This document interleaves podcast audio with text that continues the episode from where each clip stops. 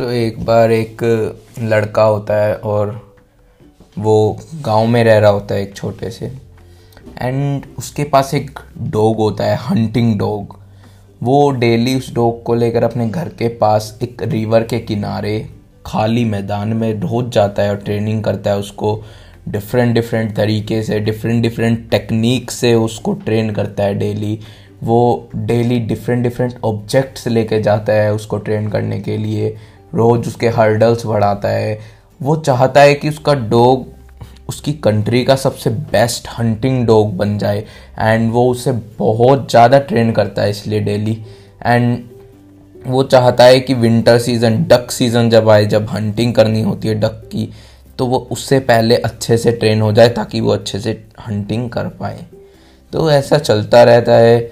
अब एक विंटर आ जाती है धीरे धीरे और एक दिन वो गन लेके जाता है साथ में एंड वो देखता है कि डक सीज़न आ चुका है तो डक ऊपर से जा रही थी फ्लाई करती हुई एंड वो तीन गोलियाँ चलाता है, तीन शॉट करता है, और एक डक को लगती है, और वो डक गिर जाती है, यानी हंट हो जाती है एंड अब वो अपने डॉग को ऑर्डर करता है, कि उस डक को पकड़ के लाओ, वो डक पानी के बीच में गिरती है रिवर के एंड वो डॉग जब जाता है भागकर instead of swimming in water वो पानी पर चलकर चला जाता है और वो उस डक को उठाकर ले आता है। एंड वो जो लड़का था, वो ये देखकर हैरान था। उसने उसकी ट्रेनिंग के दौरान उसे तैरना अच्छे से सिखाया था, तैरना आता था उसे। बट वो ये देख के हैरान था कि आज वो पानी के ऊपर चलकर गया और डक को उठाकर ले आया। अब डोग ने ऐसा किया एक दो बार। अब वो बॉय हैरान था, पर वो लोगों को बता नहीं सकता था ये बात। क्योंकि लोग उस पर हँसते अगर वो ऐसे बताता ये बात, और कोई उस पर विश्वास भी नहीं करता अगर वो ऐसे डायरेक्टली किसी को बोलता कि मेरा डॉग पानी पर चल सकता है। तो उसने सोचा कि कुछ किया जाए इसका। तो वो उस दिन अपने नेबर के पास गया और उसको, उनको बोला कि कल तुम मेरे साथ चलना, आज मैंने एक डक को पकड़ा कल हम मिलकर हंटिंग करेंगे और मैं तुम्हें बढ़िया हंटिंग सिखाऊँगा और तुम भी साथ में पकड़ेंगे तो हम ज़्यादा पकड़ पाएँगे, हंट कर पाएँगे। तो वो मान जाता है अपनी बात, उस बात को। अब अगले दिन वो दोबारा जाते हैं वहीं उसी खुले मैदान में रिवर के किनारे और अब फिर से आज डक्स ऊपर से फ्लाई करके जा रही होती है। वो एक गन से निशाना बनाता है डक को एंड वो डक दोबारा पानी में गिर जाती है। एंड अगेन वो अपने डॉग को इशारा करता है और वो डॉग भाग के जाता है और पानी के ऊपर से दोबारा चलता है वो, पहले दिन की तरह एंड पानी के ऊपर चल के जाता है एंड डक को उठा कर ले आता है।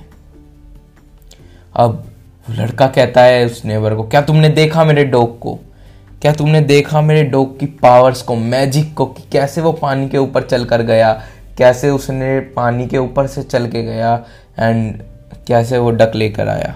वो नेबर कहता है, यस, मैंने देखा कि तुम्हारे डॉग को तैरना तक नहीं आता। वो पानी के ऊपर चल के गया है। कहता है कि तुम्हारे हाँ मैंने देखा तुम्हारे डॉग को तैरना भी नहीं आता। अरे, कैसा डॉग है यार ये।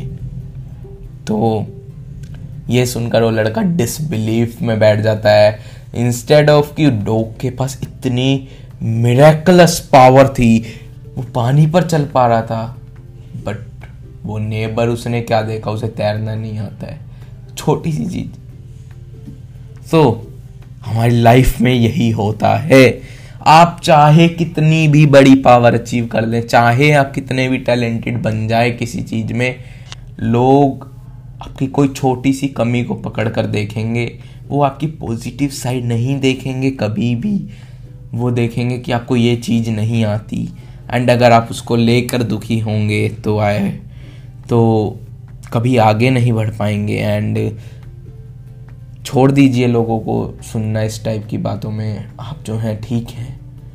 एंड लोगों का तो काम है बोलना, बोलेंगे। So I hope you like this story and thanks for listening and bye bye